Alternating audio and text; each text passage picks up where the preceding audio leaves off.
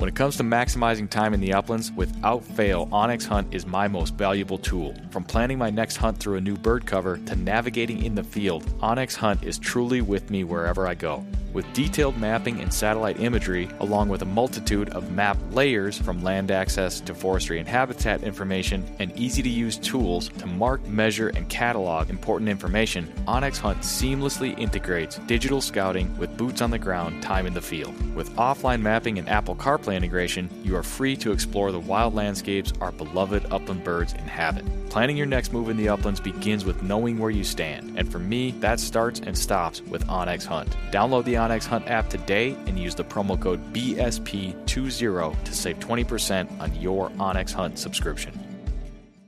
When the miles rack up faster than your flush count, that's when you'll truly appreciate your hunting vest from Final Rise. Built for the uplands and proudly sewn in the USA, the complete lineup of hunting vests from Final Rise, from their all new Summit XT down to the minimalist Sidekick system, are all built upon the foundational load bearing waist belt and low profile shoulder strap system, which allow you to carry all the gear you need and do so comfortably while maintaining your ability to move freely and perform when you need to most. With a complete lineup of accessories and newly released performance field apparel, Final Rise has the gear you need to help you get the most out of every mile and every flush. Final Rise gear is built for the uplands. Get yours today at finalrise.com. This episode is brought to you by Visit Williamsburg. In Williamsburg, Virginia, there's never too much of a good thing. Whether you're a foodie, a golfer, a history buff, a shopaholic, an outdoor enthusiast, or a thrill seeker, you'll find what you came for here and more. So ask yourself, what is it you want? Discover Williamsburg and plan your trip at visitwilliamsburg.com.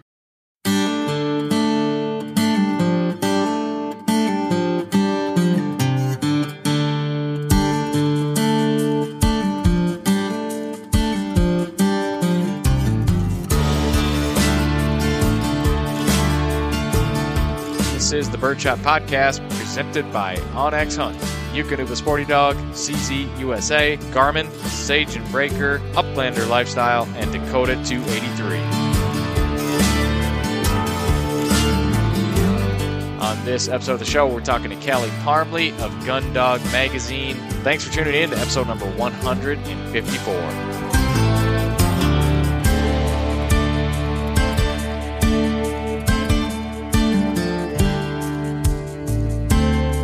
Right, welcome to it. Another episode of the Birdshot Podcast. October 27th today. Can't believe October has almost completely passed us by. Seems crazy, but I've enjoyed it so far. A few more days left, and the hunting conditions around me are still near perfect. So, plenty more to go.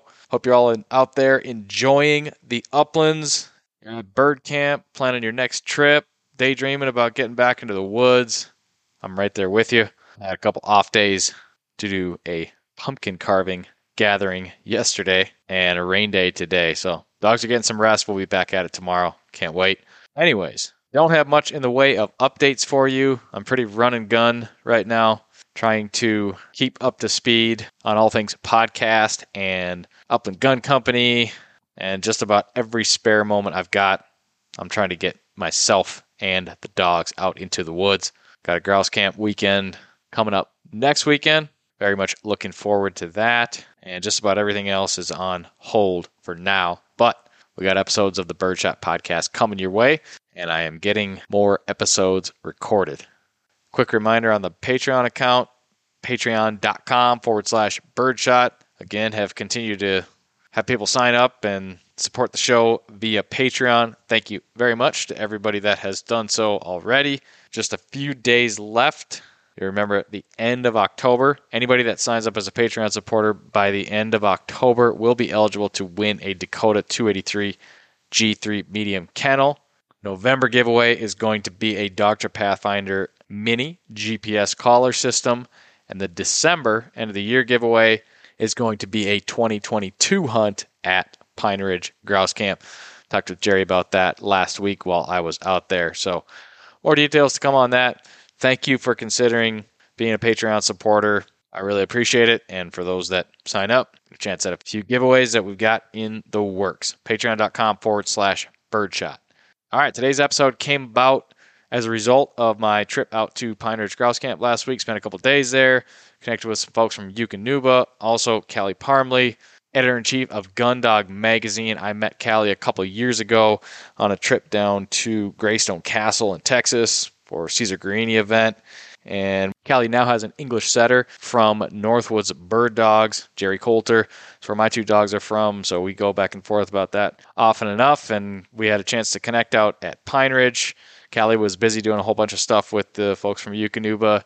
She did get out and do a little hunting, so we recapped her season a little bit so far, talked about some of her western hunts, including a very interesting trip up into the mountains chasing ptarmigan. Talked about her first English setter, Jones, who is roughly the same age as my one and a half year old pup, Rose. And we finished up talking a little bit about her ruffed grouse hunt that she did get to go out on before she left Minnesota last week. So, with all of that said, let's jump right into it. Welcome into the conversation and on to the Birdshot podcast of Gundog Magazine, Callie Parmley.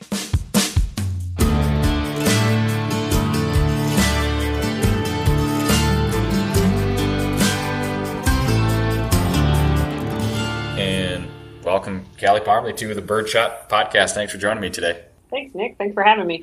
Absolutely. My pleasure.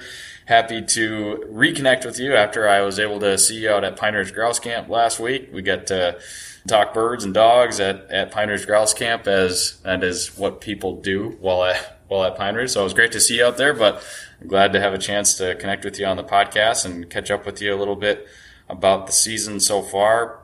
How how's your fall been? You know, it's been busy. Um, been traveling a whole lot. Haven't you know? Started out. It's been really. I live in Utah, and it's been super hot here. So yeah. uh, hunting started out kind of slow because you know it's hard to hunt when it's 80 degrees outside. So uh, been able to get out uh, a little bit in September and a little bit in October, and then my travel season kind of started with work, and so now I'm starting to slow down and can finally focus on me and my dogs basically. So that's good to hear. We've got to got to find ways to work that in. That's for sure. And, and it you know it helps.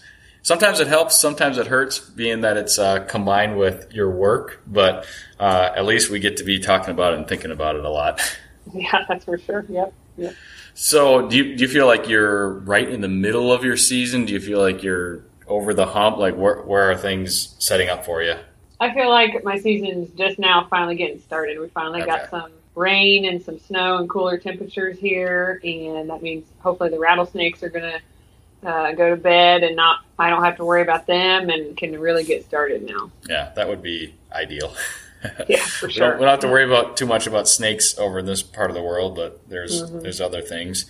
But yeah, that's I, I definitely feel like you know, we are right in the middle of some some of the best hunting of the year right now, which you got to experience a little bit last week, and we'll we'll talk about that. You were pretty busy for most of the couple of days that you were at Pine Ridge, but you got to get out in the woods just after I left, so want to chat yeah, about that. But lots of hunting hunting ahead, and things will slow down and get to enjoy it. But Callie, tell me a little bit about what you do for Gundog Magazine and kind of what keeps you busy on a daily basis as far as that goes. Sure. So I'm the editor in chief of Gundog, and so uh, basically that means I manage the magazine and uh, decide what goes in and uh, work with my contributors, my photographers to really produce uh, the best, the premier, you know, sporting dog uh, publication that you know is around. And so every day I work with great and talented people to put in interesting stories that we feel our readers are going to benefit our readers and keeps me on my toes every day, basically, you know, and it's awesome to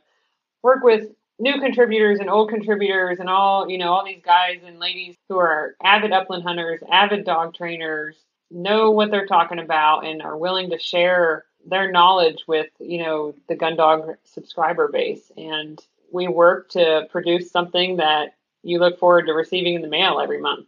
Yeah, absolutely. And you joined up with Gundog magazine. That was a couple years ago now, wasn't it? Yeah, for sure. I, have been in the magazine business for a while now. I started uh, my career.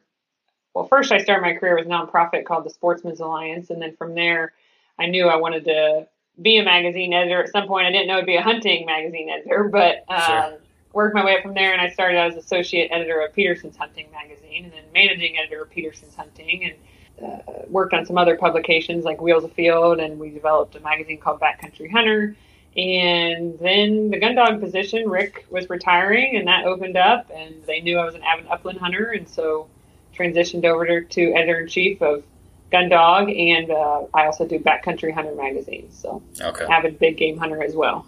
What was it like taking over the reins of a magazine with such history? And and I'll be honest, I don't know. I mean, I've been aware of Gundog magazine probably for as long as I've been, you know, looking at newsstand racks and stuff. Being a little kid, you know, I remember seeing it, and you know, I I I don't know if I ever even subscribed when I was younger, but I I will say I picked up an episode or an issue recently because I was I was at a little small town grocery store near my cabin and looked at the news rack and there was a there was a cover of a magazine with an English setter and a rough grouse in its mouth and I'm like uh, that's coming home with me so I picked it up and, and it was kind of I think that was an anniversary issue is that right Uh, yeah, so to this year, 2021, we celebrated our 40th anniversary, okay and it was intimidating to take over such an iconic magazine. I'll be honest. I mean, I've been in the uh, big game world for my entire career, and yeah, I'm I'm an upland hunter, but doesn't mean I'm you know an expert on the subject. And so Yeah. when I took over, you know, transitioning from the big game world to the dog uh, sporting dog world was definitely intimidating, and I had to learn the people, learn the ropes, you know, learn the industry. And I'm very thankful that everyone is so welcoming and willing to share their knowledge and, you know, share everything with this magazine and with me as a new editor and things of that sort. And so it was, it was intimidating, but um, awesome all at the same time. And Yeah. it's been nothing but great ever since I've been in this role for about two years now. And avid upland hunter, love dogs, love everything behind this sport, and it has just been so great to be able to take over the reins of this magazine and try to fill the shoes of the people who have ran it before me. So Yeah, very cool. So, for anybody that is maybe familiar with the Gundog magazine of the past, or maybe they've never picked up an issue, let's fast forward to right now. If if somebody goes to the store, subscribes, and they pick up an issue of Gundog magazine today, what in general are they going to find in there? Well, they're going to find new, bold, and new. Um, you know, it's been 40 years since this magazine first started, and it was starting to be where, hey, we need to revamp this thing, or it's not going to last another 40 years. And so we understood what our readers wanted, what they needed, and so we spent uh, the end of 2020 developing a new gun dog, and we rolled out the new design and the new everything uh, starting in uh, February 2021 last year. And what we did was we took the old magazine, which was normally around 80 pages. You know, it's your typical magazine where it's a little flimsy, kind of loose paper and things of that sort. And we took it and we turned it into a 120 page, perfect bound, what we like to call a coffee table esque magazine, where it's something that you don't throw away because it's so beautiful. And we completely redesigned the inside. Uh, we brought in new writers, old writers, um, a new art director, uh, new photographers, and we what we wanted was this to be a publication where when you see it on newsstands, just like you said, this is coming home with me, Yeah. and it's something where we wanted it to be a magazine where you either keep it out for people to see or you put it on your bookshelf to reference it later.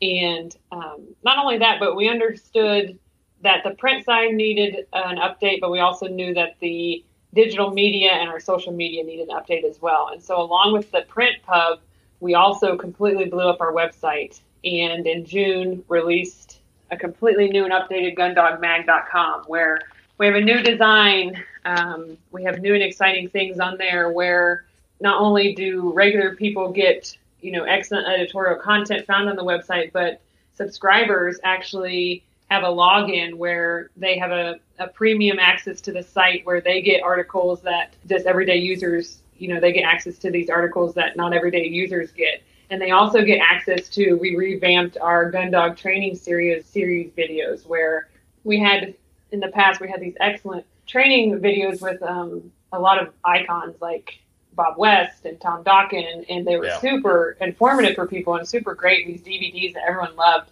It's been years since we did it, and so we were like, why don't we do that again? And we revamped them and we redid them, and now we put them on the website. And so premium users get access to hundreds of these training videos where you know, for all these DIY dog enthusiasts who love gun dog, now they've got all these videos to see exactly how the experts train their dogs. So, along with that, they also get um, an archive of going back years of gun dog. They can read all the old magazines and things of that and that source. So, you know, and then as well, you can probably tell our social media has really stepped up the game. We partner with um, great photographers and really focusing on, you know, when you scroll through Instagram, you want to see these beautiful photos of these sporting dogs, and that's what we've really focused on. So, well, yeah. not just the print pub got an update, but social media and our digital website as well. Yeah, I took a spin around around the website, and yeah, it's got a it's got a great look to it. And apologies if I missed this, but so if you are a magazine subscriber, how do you become a how do you become a premium subscriber to to then get all this archive of stuff? Because yeah, I'm looking, I'm seeing you know I'm seeing the Bob West and the Tom Dokken mm-hmm. and all this. I mean, all that old stuff would be pretty cool to go through. For sure. Um, if you as soon as you subscribe on the website it will prompt you when you are you know putting in your payment it will prompt you to create a username and password and that's it as soon as you pay that is your access to the the premium site and up on gundogmag.com you'll see in the upper right hand corner it says log in and that's where you log in okay so it's a single subscription you subscribe to the magazine and then you get the premium access correct yeah 20 bucks 1997 gives you not only six issues of this beautiful 120 page magazine, but also gives you premium access to the website where you're getting um, editorial content and you're getting hundreds of training videos. And you're seeing the old training videos on there right now, and we are currently recording new ones that um, will be out throughout the year next year. So, hundreds of videos, you know, thousands of hours of personal dog training via gundogmag.com. Awesome. Very cool. Well, we'll, we'll definitely link that up. Folks can check that out, gundogmag.com. And I'm, uh, I think I might be diving into the archive a little bit after, uh, after we finish up this conversation. But let's talk about, let's talk about bird season. Let's talk about hunting. I was checking out your Instagram account and, uh, I got to hear about this pack llama rental hunt. I got to hear about it. so I, um, I like to backpack I like to backpack yeah. hunt. I, I, do that a lot. Um, I just really enjoy it. I enjoy the challenge of it and just overcoming mind over matter, you know. And so um, there's ptarmigan here in Utah, but they are way up in the Uintas. You know, you got a 15, 20 mile pike hike in, and you know I don't have horses, so I have friends who have horses. But so, and I actually the year before I had hunted elk up in the Uintas near where the ptarmigan are, and I know how grew. I had backpacked in for elk. And I know how grueling it can be. It is straight uphill. You got 40 pounds on your back. Like doing 15 miles, just walking w- with with my own pack would have taken me three days. You know, so I'm like, I just had this. I just had this. I think I was having a conversation with one of my writers from Backcountry Hunter, J- Joseph von Benedikt. And I had been talking about, I was like, man, I wish I could rent horses or pack llamas. And he said, yeah, I've got a friend who rents out his llamas. They're pack llamas. And I was like, what? And so I go, how great would that be if I rented llamas to hike in for ptarmigan, you know? And so he hooked me up with his buddy here. And um, I rented Ruger and Prime, the llamas. Really? And yeah. And I convinced my buddy uh, JJ to go with me because, you know, hiking 15 miles in the backcountry by yourself isn't exactly the smartest thing to do. So, having having um, helps yeah, exactly. So it was great because the llamas could carry each like 40 pounds of gear, which is all of your camping gear, you know? Yeah. And we hiked in and it was, it was amazing. And we couldn't, now I was fully expecting to get dumped on by snow because I went at the same time as I went last year for elk. And last year when I started hiking in for elk with my other buddy, James, we, um, went in in 70 degree weather and the next morning we woke up to about eight inches of snow. So I was fully expecting the weather not to cooperate on this hunt, but we had amazing weather. It it was sunny and you know probably I think around 55, 60 degrees the whole time, and we were at twelve thousand feet, and yeah. It was beautiful. It was beautiful. We only we on the way up we flushed um, one small covey of grouse. Uh, didn't get a shot off because I was telling you earlier the grouse here are a little different here than they are in Minnesota. They oh, like yeah, these, were, these were ruffed grouse that you were flushing. They, yeah, this was rough yeah. grouse. We did flush one blue later on in the trip, but I never, I didn't see it. I heard it, but I didn't see it. But um, these grouse like to flush and go and just sit in the trees. Yeah. After throwing ten rocks at it to get it to flush again, and it wouldn't flush, I left it alone. okay, so, um, anyways, so we we hiked in and we we went you know 12 miles in and uh, my buddy's dog had a little cut had a little accident and he got a cut above his eye and so we Mm. couldn't get in as far as we needed to get because we really needed to rest Yager and um, but that's okay we still got a hunt area that I wanted to hunt and it was funny actually on the way up we ran into some other ptarmigan hunters who had been up there for six days and they kind of warned us they said yeah we, we didn't see anything and so that was a little discouraging on the way up but anyways, we got up there, and Jones and I were able to hunt above tree line and had just a grand old time. Didn't find any Yeah. birds, but I mean, we saw mountain goats and uh, and moose and no other soul. Moose up there. Oh yeah, moose. Now they were a little they were a little lower down in elevation Okay, as I was hiking up, but um, mountain goats. Of course, when I was up there hunting, I heard some some scrambling on the rocks, and I'm thinking, you know, that's got to be a deer or something. What do you know? I looked up and there was four mountain goats staring back down at me. So laughing because Jones was pointing them for me. I thought I literally thought he was pointing a ptarmigan. I looked up and there were four mountain goats. well, better than chasing them. that's right. Yeah. So, now, I know, like, you grew up in Ohio. Is that right? mhm, Yep. Yeah, grew up in Ohio, but you were again. You you kind of alluded to the fact that you've been a backcountry hunter and a big game hunter, and I know you would make frequent trips out west and stuff. So you you recently relocated to Utah, but and you'd been up to the Uintas at least once before. How many times have you been up there?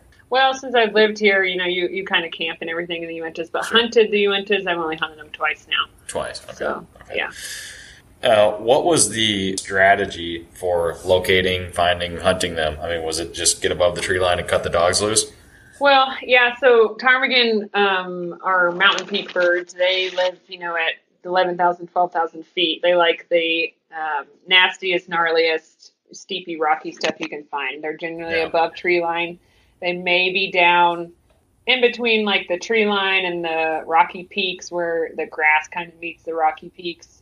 I called, you know, they're not, they were released here years ago. yeah, so I called did the DNR that. yeah, I called the DNR um, to get some, you know, talk to their upland specialist about, hey, you know, where should I focus? And um, they pointed me in the direction of some bowls, some particular bowls that I should, you know, hike into. And you know, Kings Peak is the the iconic peak here in the Uintas where they were first released around Kings Peak. And so I was worried Kings Peak was a little overhunted, and so I wanted to go into some surrounding uh, bowls near Kings Peak. And so just basically you kind of look at the map and you find a trail that goes up in you know to 12,000 feet above tree line and and hope for the best and so Yeah, um I were I was warned that their numbers were down a little bit but I mean Okay. who cares it's still an adventure right I mean you, Right, that's right. hunting you, you don't you're never going to find them if you don't go look for them so I now have an idea of where I want to go next year and that's all that matters so Okay, so you answered my question. You're planning to go back. Oh yeah, yeah, it was great. Um, but I will definitely be running Ruger and Prime again. That's for sure. I mean, Yeah, so so I want I want to dive into like, do you have experience riding horses or like what was that I, like? yeah, I do. I do. I grew Okay. up with horses. I grew up with Okay. horses. And I had my own horse. Trail. I was a trail rider. Like that's kind of how I got into the outdoors. So like leading pack animals was not strange to me at all. Um, it was, Okay. you know, I asked, I said, hey, how, you know, how will these llamas do around these dogs? You know, and he and he said, just treat them like a horse. You know, where don't get too much behind their hind legs and and the dogs quickly learned not to get behind their legs. You know, they did. You know, they kicked at him. They let him know, like, no, I don't like you back there. So Jones Okay. was quick to understand, stay in front, and you know, That's good. um, but he made pretty good friends with uh, Ruger, so it was pretty funny. So no, it was super easy, and we loaded them up. They have their own, you know, panniers, and uh, they could carry about forty pounds, and you just pulled them along, and they just, I mean, they follow you. They don't, you know, they want to go where you're going. They don't. And then when you're camping, you tie them up against a tree, or when you're hunting, you just tie them around a tree and let them graze while you go hunt. And so, So, it so was you're not super easy. they're just graze and you don't have to bring food or water for them up No, no, it was super great. Um, Ty, you know, the guy who I rented him from, he was, I said, so I don't have to bring him food. I don't have to. And he goes, nope. And they're kind of like, he's like, I think he, I'm not a llama expert. So any llama experts listening, I think they come from the camel family or something. And so they, or they're from, you know, they're from, you know, they use these llamas hiking Everest or, you know, they're from the Yeah, Andes or whatever. And he, he said they don't, they probably won't drink the entire time you're up there. And I was like, really? Wow. He's like, yeah. He's like, they get their water from eating the grass and you can take them over to water, but they probably won't drink. And I will attest that the entire hike, you know, we probably did over 30 miles and they drank like once that I can remember. so they just, they don't really care. They do like to eat though. They do like to graze, that's for sure. So the saying applies just as it does for horses. You could lead a llama to water, but yeah, yes, that's exactly true. Yes.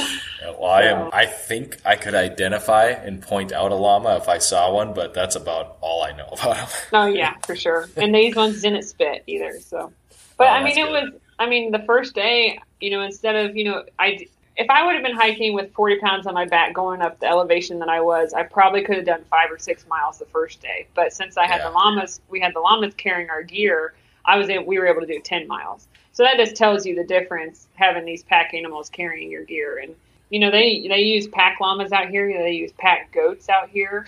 Yeah. yes, goats. Um, you know horses, and and so it was it was a cool experience that I would definitely I like to I like to say I spoiled myself by using them, and now it's going to be hard not to use them. Yeah, yeah, that's cool. I mean, was it was it like reasonably priced or easy mm-hmm. to rent them? Oh yeah, it was easy. Yeah, yeah it was yeah. it was not it was not something that you'd turn your nose up at. So. Yeah. Well, not to make the whole thing a llama podcast, but was there any anything else that you had to be like concerned about, like with them or taking care of them? I mean, it sounds like it was just they were just a really nice addition to your hunt, and like you weren't worried about them or concerned about them. I mean, they were they were they were super nice. I mean, the only thing I was concerned about was like they're not my llamas, so if any anything happens to them, exactly. you know, yeah, I was very think about our yeah. dogs and stuff. yeah. You know, so. If I I was very adamant about like checking to make sure they were tied up correctly and their okay. their lines were secure, you know, because like losing a llama in the backcountry, that you know, and I was it was stuff like that. So yeah. that's the only thing I was like at night when we went to sleep, making sure that their lines were completely tied around the tree and we weren't going to wake up to llama's gone. You know, just stuff like that. But we didn't see. We saw the entire trip up there. We saw. Uh, I, we saw the set of hunters, and then we saw some horseback guys who were just camping. They weren't even hunting, and I like that was it the entire time. We didn't even talk to those other people. So, like, there were not, there wasn't really another soul around. Yeah. So you were obviously chasing these ptarmigan, and you know, a lot of times, like if you're doing something new, you're trying to find like finding birds is like it's kind of like it lifts that weight off your shoulders. Like, oh, I found them. Like they do exist, and I found them here, so now I can go look for that spot. You didn't see any birds. Did you see any sign? I mean, did you? Was there any indication that you were in the right spot? I mean, what do you chalk that up to? Um, there were a few times that I I I felt that Jones was a little birdie. Okay. Um, I did see some scat in talking to the wildlife biologist when I called him, like they, you know, they have been in that basin before. And so right. there were some things that I saw in that particular basin that I think could have been better somewhere else. Like I was told, particularly here, to check where the rock slides meet the grass and around water. Now there was water up there. I was around water, but I didn't feel like the grass was enough up there. I felt like it was a few and far between and not not very um, full. And so I felt that basin had probably been overworked by um, animals, whether that be you know someone grazing or something that sort. So there, that's how I felt about it. Now I wasn't able to get to the other spot that I wanted to hunt, so I don't know what it looked like. But I kind of I had narrowed it down to two basins that I wanted to hunt, and I kind of went with this other one. This you know is kind of like a 50-50 shot next year I'm going to try the other one. So okay.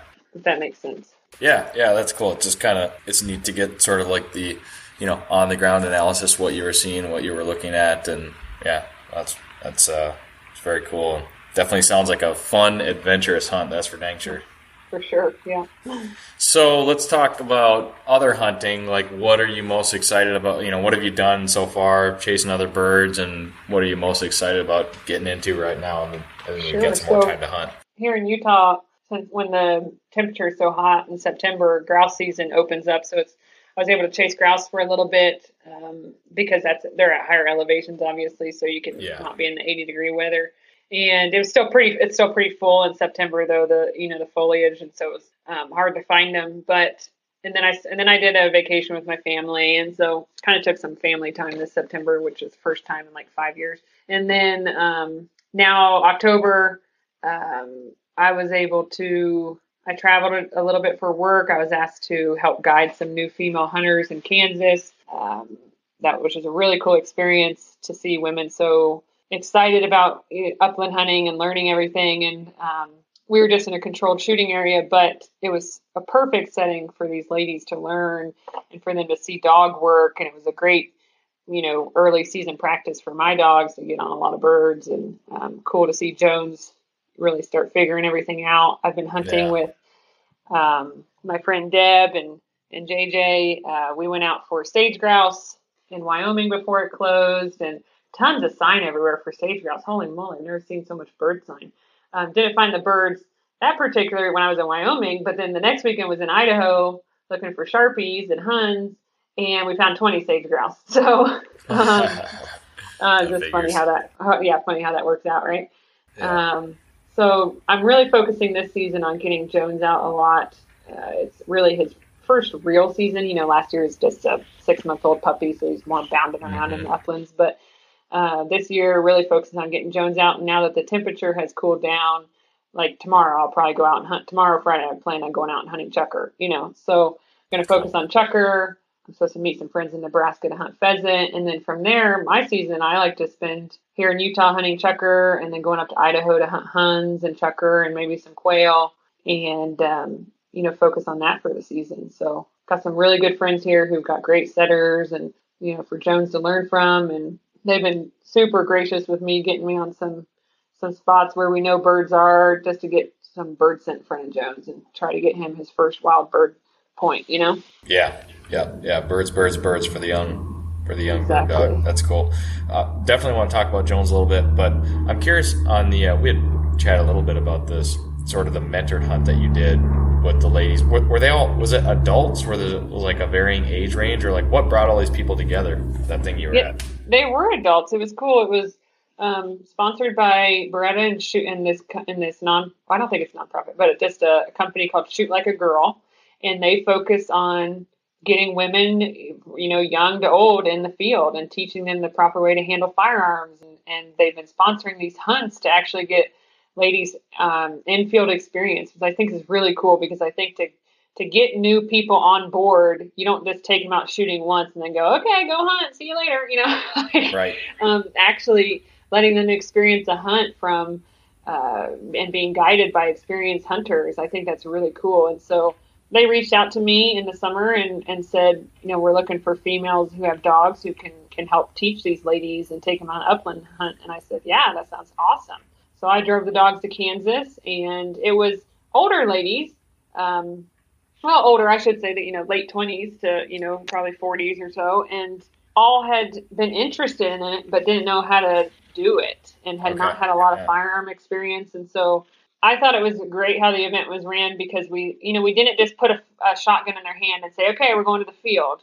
You know, we started out with Karen with Shoot Like a Girl showed them how to put the gun together and and what kind of firearm we were using and here's how you put a semi-auto together and now we're going to go out and shoot trap and we're going to show you you know how the the gun works and we were able to spend a whole afternoon on the trap field and and just letting them uh, get a feel for the shotguns Because you know it's intimidating at first it's putting yeah. a firearm in your hands especially a shotgun a 12 gauge or i think they were shooting 20s but and we were even able to do stuff like, okay, well, this is great. We've been shooting trap for the past hour where the, the gun has been on your shoulder, but tomorrow when we're out in the field, it's not going to be on your shoulder as you're hiking. So we were able to do some exercises to, to teach them how to, you know, when the clay flies, you know, to put the gun up to their shoulder. And it was, yeah. it was great. And so and then I was able to explain to them, okay, here's how we're going to walk the field together. And here's, what this dog is going to do and here's what this dog is going to do and this is the tip you know your pointers and your flushers and here's the difference and they were able to see two very different types of styles of hunts you know between running lincoln and um, lincoln my lab and then my and then tessa my friend tess her her lab lock um, they were able to see flushers work and then you know we'd you know we'd hike the field and then we put the flushers away and take out pointing breeds and show them the complete difference of hunting there and I thought overall, I think it was really cool. Able, to, we showed them how to, you know, butcher a bird and cook it up, and you know, I just think to get people in the field, you got to give them that whole experience. Gearing up for your next hunt? Check out Ugly Dog Hunting Company for all your dog supply needs. Ugly Dog Hunting carries a full line of products for your bird dog and even some for you. Whether you're looking for dog collars, GPS tracking devices, kennels, beds, leads, training equipment, or first aid supplies, Ugly Dog Hunting carries it and a whole lot more. New owner of the company and friend of the Birdshot podcast, Mike Nadusky, loves to remind me that while I do hunt with pretty dogs, every dog can be an ugly dog. Check out the entire selection of gear for you and your bird dog at uglydoghunting.com. For many upland hunters, along with their passion for dogs, birds, and the places we chase them, comes a passion for shotguns. Upland Gun Company specializes in customizing shotguns for the upland bird hunter, imported from Italy and shipped direct to an FFL near you. Select from one of their side by side or over under shotgun platforms and customize the fit, function, and aesthetics to your liking. Design and build your next upland hunting shotgun with Upland Gun Company today. Visit uplandguncompany.com. Yeah, that sounds like it was a very, very comprehensive education and approach for, you know, whatever length of the event was. And that's why I was sort of curious about that. And I think you, you bring up a good point. And I, I know I talked about this on an episode not too long ago about how, you know, we had a lot of fun on the podcast and talked to a lot of people that have been hunting for a long time, but we talked to new hunters too. But a lot of times I just like, you sort, you just sort of breeze over this whole firearms thing and like you think about it, you're asking somebody to if they're just starting upland hunting, like what we're talking, especially in you know like the ruffed grouse woods, and like you're asking somebody to you know take a firearm and like make these split second decisions with like dogs on the ground and birds in the air, and it's just And people. I mean, Yeah. yeah, and people. I mean, it's it's obviously not something to take lightly, and I don't think many people that listen to this show do that. But again, like we all sort of reach this point where like you you know, many people have like a, a comfort level of using these guns and firearms and like understand safety, but man, it's that's a big deal. It is, and that's why I said I liked what we did at that event, where Yeah, we didn't just put them out in the field. We, you know, we said to them, "We're going to go. We're going to show you some step one how to handle these firearms, safety." And we talked about not only safety with a firearm, but safety with people, safety with Yeah. dogs. You know, and we very much express that. Hey, our dogs and the safety of your hunters around you is the utmost importance. And so here's how we're going to make sure that you know that is the number one priority. And so told them, you know, when the bird flushes, you're not to shoot until you see blue sky. You know, bird and blue sky, and your your your shooting lane is ten to two, and you're not to go out of that. And we're to walk in a line together. And you know, me as the, being the guide, I had to really focus on that um, the whole time. And overall, the ladies just did excellent. They did excellent. I think we almost, I think we almost put so much safety in their mind that at first it made them a little nervous. But you know, you kind of have to. That's what we're doing. Yep. That's that's what's the most important thing here. You know, these, and it's funny because you know maybe, I, maybe you you've hunted your entire life. You probably had that safety talk from when you were five years old on. Well, these ladies hadn't. You know, so it's Yeah. something you had to. You know, just squash into their brain, and they did great. They did amazing. yeah, that's super cool. So it sounds like good energy, good vibe out there. Well, If anybody listening is interested, do you know, like, would they go to shootlikeagirl.com or something like that to find more events like it? They do. They do events quite. Sh- I, I highly recommend checking out the Shoot Like a Girl Instagram or website, and they do. They do these events all the time. It's amazing. Okay. So it's such a great organization. I don't. It needs more press. That's for sure. Um, really Yeah. cool. Really cool. Beretta's spot. Beretta's helping them get the word out and been a great partner to them, and it's just amazing the stuff that they do. Are you doing a recap on the event or anything for the magazine? Mhm, yeah, I'm gonna. Yeah, I'm gonna write an article for it. Not sure which it'll go in next year for sure, but. Um, just really cool, awesome, awesome event. Cool. So, all right, let's talk about Jones. Jones is the year and a half old setter. Uh, We were, we figured this out. He's like he's only he's about a month younger than Rose. Is that what we decided on? Um, yeah, I think you. We talked about it at Grouse Camp. I think you said he Jones was born on June fifth. Okay, so, So- yeah, hardly a couple of weeks. R- Rose was born on May twenty second last year, so like Oh, about the go, same yeah. age. Yeah, both I out had- of North Northwoods Bird Dogs. Yep. I had the chance at your litter, and I decided to pass for the next litter. I think, be honestly, because I wanted a tricolor. Yes. Yeah. Yeah. Yeah. I think your litter did not have any tries, so Yeah. And you got lucky, and you got I'm gonna be I'm Jones, gonna the be stingy tricolor setter. Yeah. Let's I let's did. rewind a little bit and talk to me about how you landed on the English setter and ultimately Northwoods Bird Dogs. Jerry Coulter, who I've interviewed on here multiple times. Sure. I am. So I grew up, like I said, I grew up in a rural community, horseback riding, camping, country, you know, living on a farm. And my grandpa, when he retired, he actually um, raised English setters. So he grew up hunting. He was a bird hunter. And he raised them just for trialing. And I was around them all the time because I would ride his trialing horses for summer money in the summer, you know, cash in the summer. And so, um, and he always had a set, a couple setters in the house. And when it, so when it came time, as I got more into bird hunting and it came time to get a second bird dog, because my lab Lincoln, he, he'll be eight this year. Um, honestly, I kind of was like, you know, I don't really want another lab, not because I don't love labs, but mostly because I can't replace Lincoln. But I really would like a pointing breed. And I weighed my options. I considered multiple breeds, but I just, it kind of came down to I know English setters, I know their temperament, um, and they're such an iconic classic bird dog that that's what I want. And so I actually started researching breeders and I reached out to you because yep. um, we didn't know each other but I followed you on Instagram and I had seen your setter. Um, and I said, hey, you know, yep, Hartley, yeah, Hartley. And I said, would you mind telling me who your breeder is? And I, would be interested. And you told me about Jerry and Betsy. And so um, after more research, and I actually went up to meet Jerry and Betsy. I was going up to Minnesota because we have an office up there. I was going up there to, when I took over Gundog. I was going up to meet our, my new art director. Do you really have an office in Minnesota? Mm-hmm, in Brainerd, yeah, in Brainerd. Oh, cool. And yeah, and so I was only a few hours from over there, and I drove over to meet both of them, and just loved them instantly. I loved their way of thinking, their training, and their facilities, and their dogs. And right then and there, I think I left and I emailed them and said I want to put a deposit down on the next litter, so or whenever yeah. I can get in, you know, on the list. And I did and it took it only took a year, I think, and I had um, second pick of male of whatever litter came, and yep. that's how I ended up with Jones. So yeah, and he's a year and a half now. Walk me through a little bit, like what were you what were you thinking about mostly? I mean, we kind of touched on like you obviously knew that you want to get the dog on birds. That's pretty obvious. But going from lab to pointing dog, was there anything that you were like really um, like curious about, concerned about, like you know, making sure you did things right? Oh, everything, everything. Yeah. I had. Oh, I was a nervous. You you should talk to Jerry about it. I think I talked to them multiple times, going, "I'm not sure I can do this. I don't know. I don't know. You know, I don't know." Because I had trained.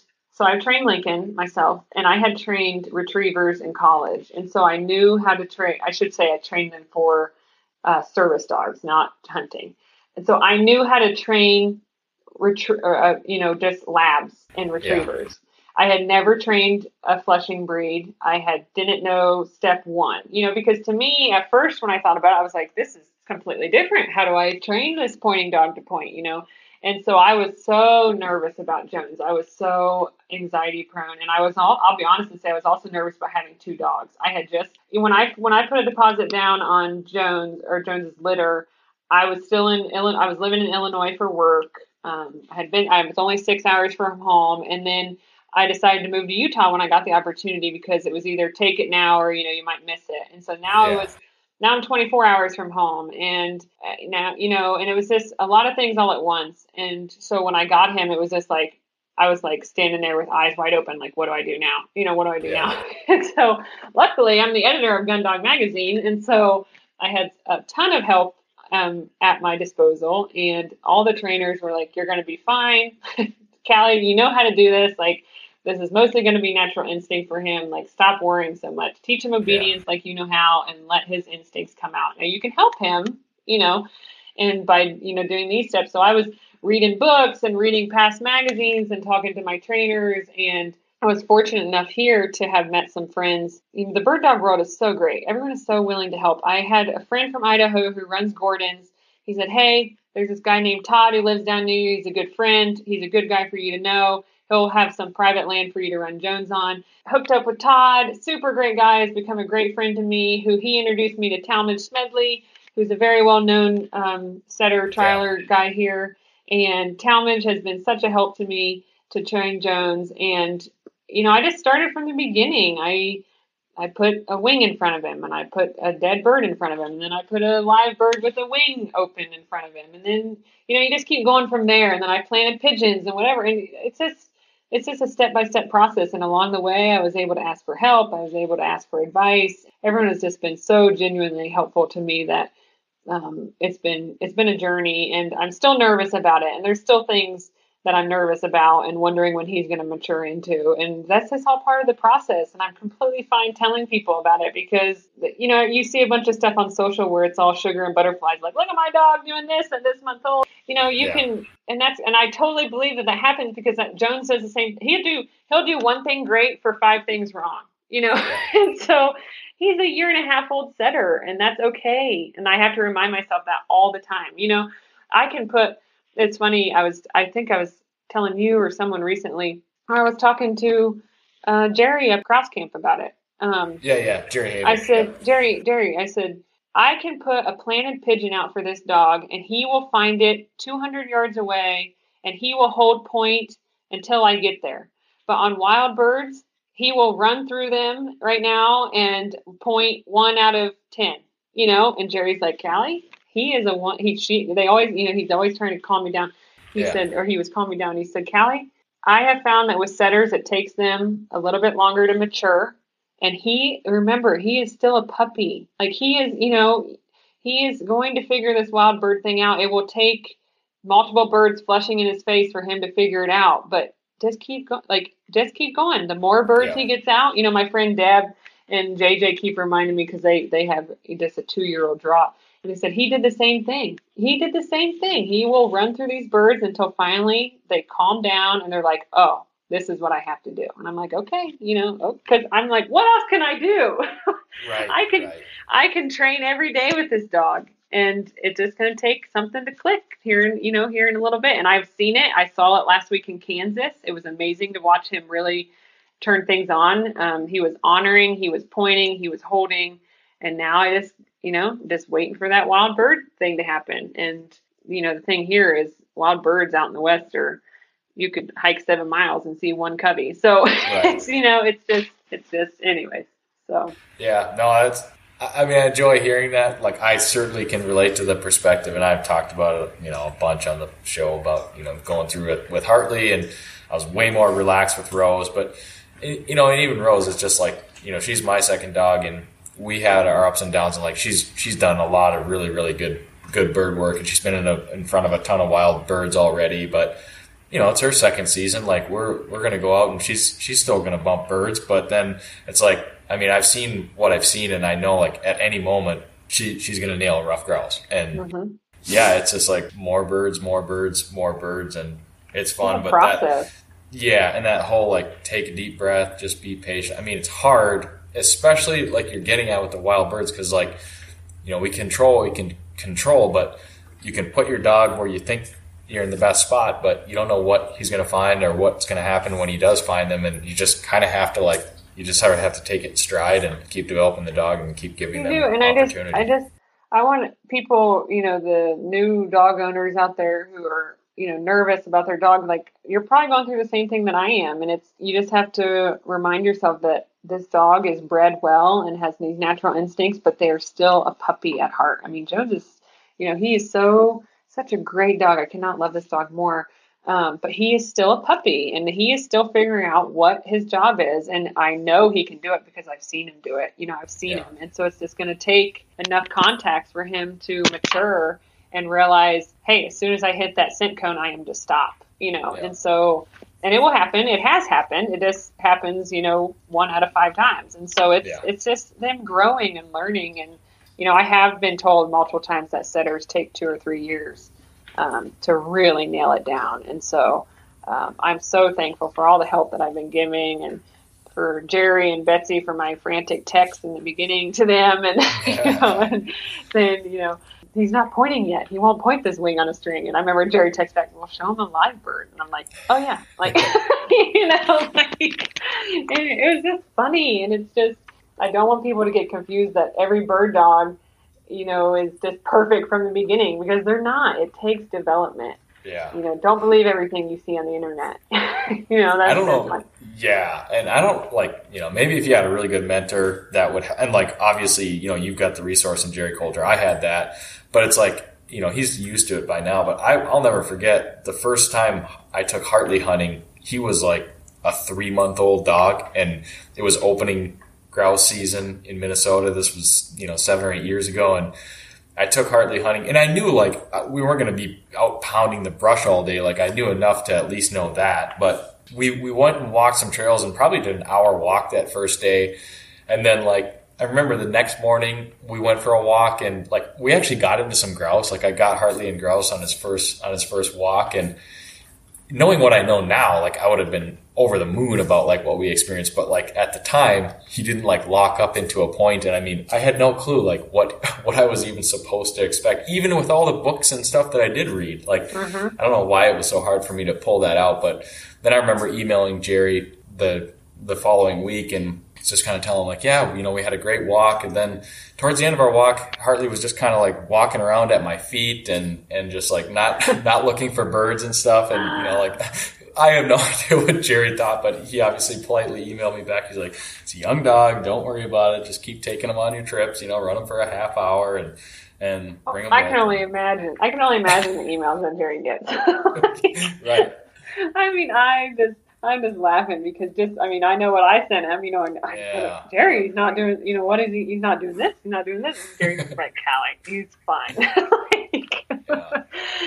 oh, it's funny, but I, you know, you got to have the first, and yeah. Yeah. Jones is my first point, and now I know what to do moving forward. You know, if I when I get another one, because I'm sure I would love to have another setter at some point. Not right now, but um, I now know, you know, you got to get that first one out from underneath your belt. And I, I now, you know, I've got the pigeon coop in my backyard and I've got, you know, nice. homing pigeons and, and, you know, and I know, I think I was really nervous, you know, to get birds in front of him when he was like four months. I'm like, I don't want these birds to scare him, you know, and so right. I took things very well, slowly. You read about that. You read about it and you, and I now know how I would do things and start him a little bit earlier. And I know that too from working with Talmadge and how early he works his little pups on birds. And so, you know, there's just things you have to learn along the way. And now that I, I know, um, I am by no means an expert pointing dog trainer, but I'm just saying I, I understand the fears that I had from this first one will, will now be kind of erased with the second one. As you said with Rose,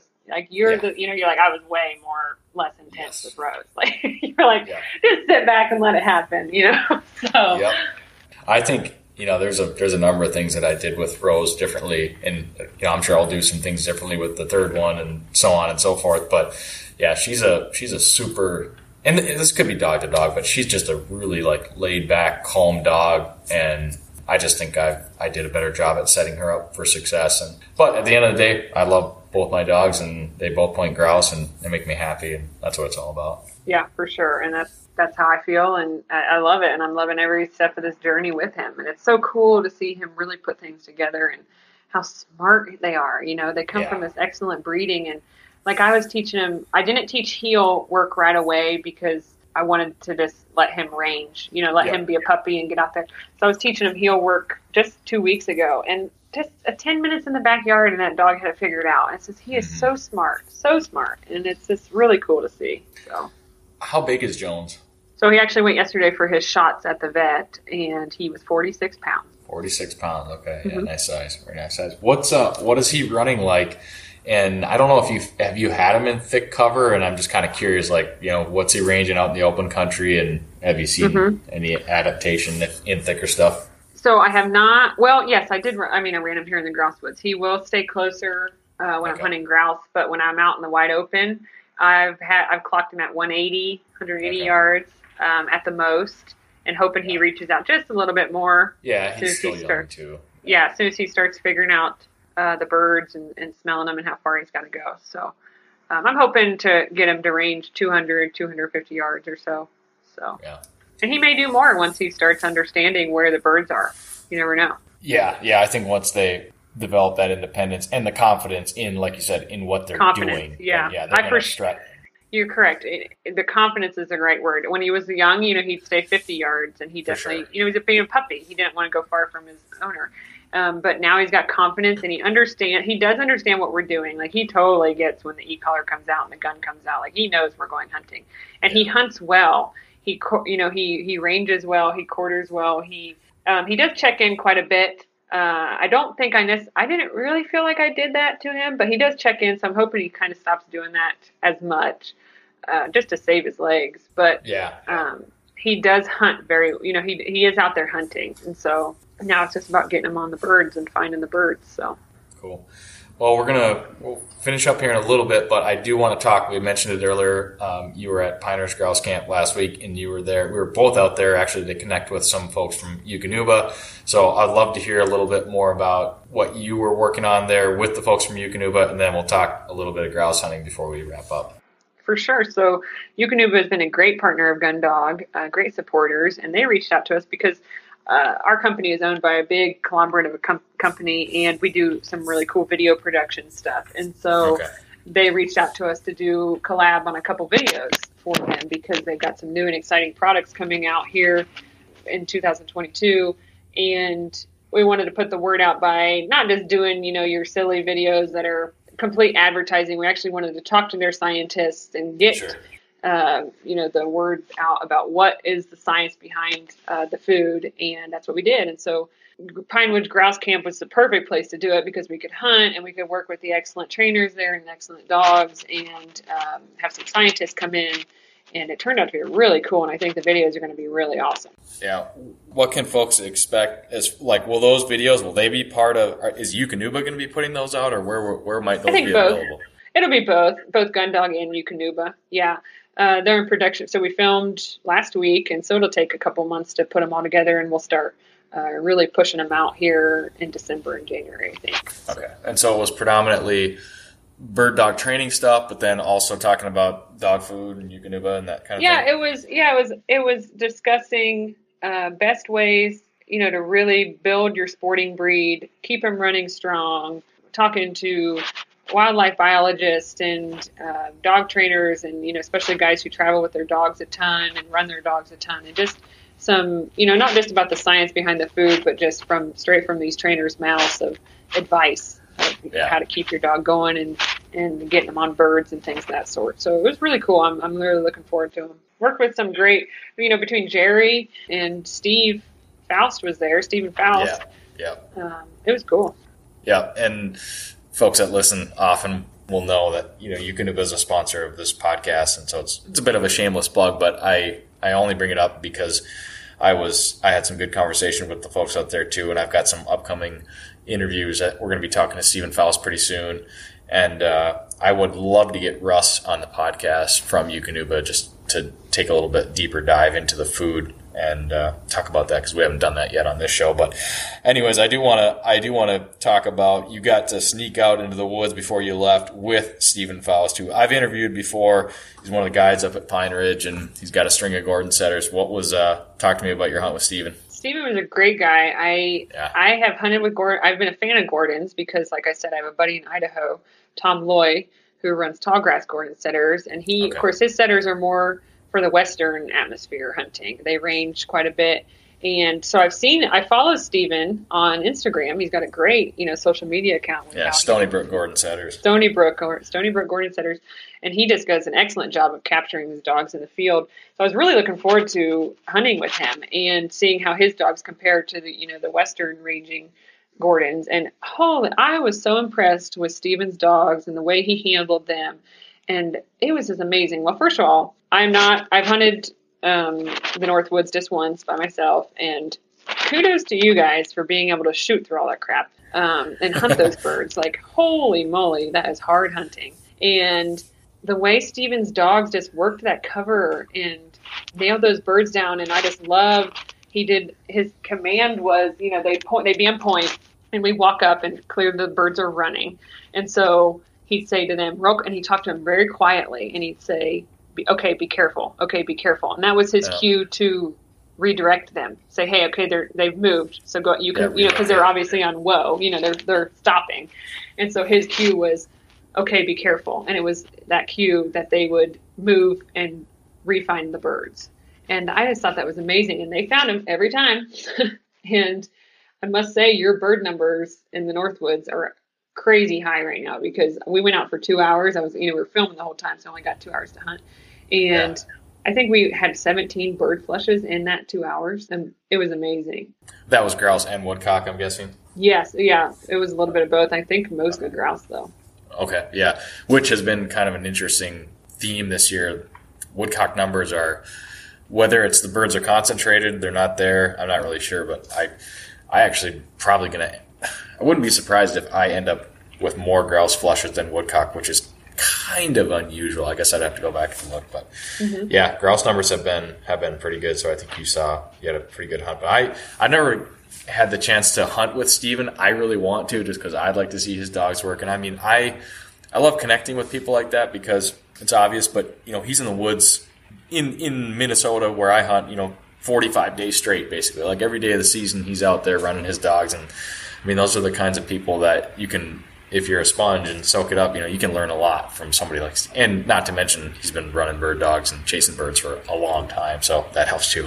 It was just, it was amazing to see his dogs work like that. And they worked so well together and they were calm and meticulous and I wouldn't call them slow. They were definitely like little methodical, you know, black, black, methodical, methodical little yeah. black bullets through those woods. And they yeah. could get down low in that cover and yeah wow, it was just amazing. It was really amazing to see. And so I wish I could have hunted with him longer, honestly. Yeah, well, you did kill a grouse. I did. I killed a grouse and a woodcock, and that is very much thanks to Sasha and Steven. So, did you have a did you have a good shot at the grouse? Was it a prayer? What was it like? Uh, it was funny. It was I heard it. We heard it flush, and then we went over, and I which was funny because they were I kind of acting like grouse out here where they fly up into the trees, and I thought that yeah. was crazy. And so it saw us, and it got, you know, it was get it, it flushed again, and I was able to get a shot off. And I had just saw it at the, you know, just saw it, and it's kind of instinctual. You just, you know, you raise your shotgun, yeah. hurry up and shoot and pray. and the woodcock was deep in the woods, and that was another situation where you just, I, you just put your gun up through all that stuff and just pull the trigger and hope that one BB finds those birds. that is that is insane. That is insane. Yeah, so. it can be it can be very challenging, and you can have lots of stretches where you know you get if you get a bunch of bad opportunities in a row. I mean, just getting yourself, convincing yourself to shoot can be a challenge. So well, I certainly know the feeling. Convincing for sure, but also like a lot of times you'll the dog's on point and you'll hear them flush, but you don't see them. You right. know, like so to to even get close enough to see that see the flush is even something to be worth you know praised. Yeah, for sure. Well, this was uh, this has been a fun conversation, Kelly. I thank you for joining me. Won't be the won't be the last time we have you on the podcast. Just run me through again, gundogmag.com. Give me the Instagram account, and if folks want to follow you and kind of see more what you're up to, where can they follow you? Sure, you can follow me. I'm on Instagram at just at Callie Parmley, and you can follow Gundog at on Instagram just at Gundog and um, actually Gundog Mag at Gundog Mag, and then online gundogmag.com. We're also on Facebook, Gundog Magazine, and again, 1997 gets you a subscription to this beautiful magazine and premium access to the website and training videos. So cool stuff, and just look for us continuing to grow throughout 2022. Awesome good deal. I'll throw all the links in the show notes and get all that stuff rounded up. But thanks again for taking the time to speak with me and the listeners. I appreciate it, Callie. Wish you the best of luck the rest of the season, and uh, I'll look forward to the day that we can cut Rose and Hartley and Jones loose in a cover somewhere. That'd be awesome. Thanks, Nick. I really appreciate it. All right. Take care, Callie. Thanks for listening, everybody. That does it for this episode of the Birdshot Podcast. Quick reminder we are presented by onX Hunt, Eukanuba Sporting Dog, CZ USA, Garmin, Sage and Braker, Uplander Lifestyle, and Dakota 283. Rate, review, subscribe, like, and share. Catch you on the next episode of the Birdshot Podcast.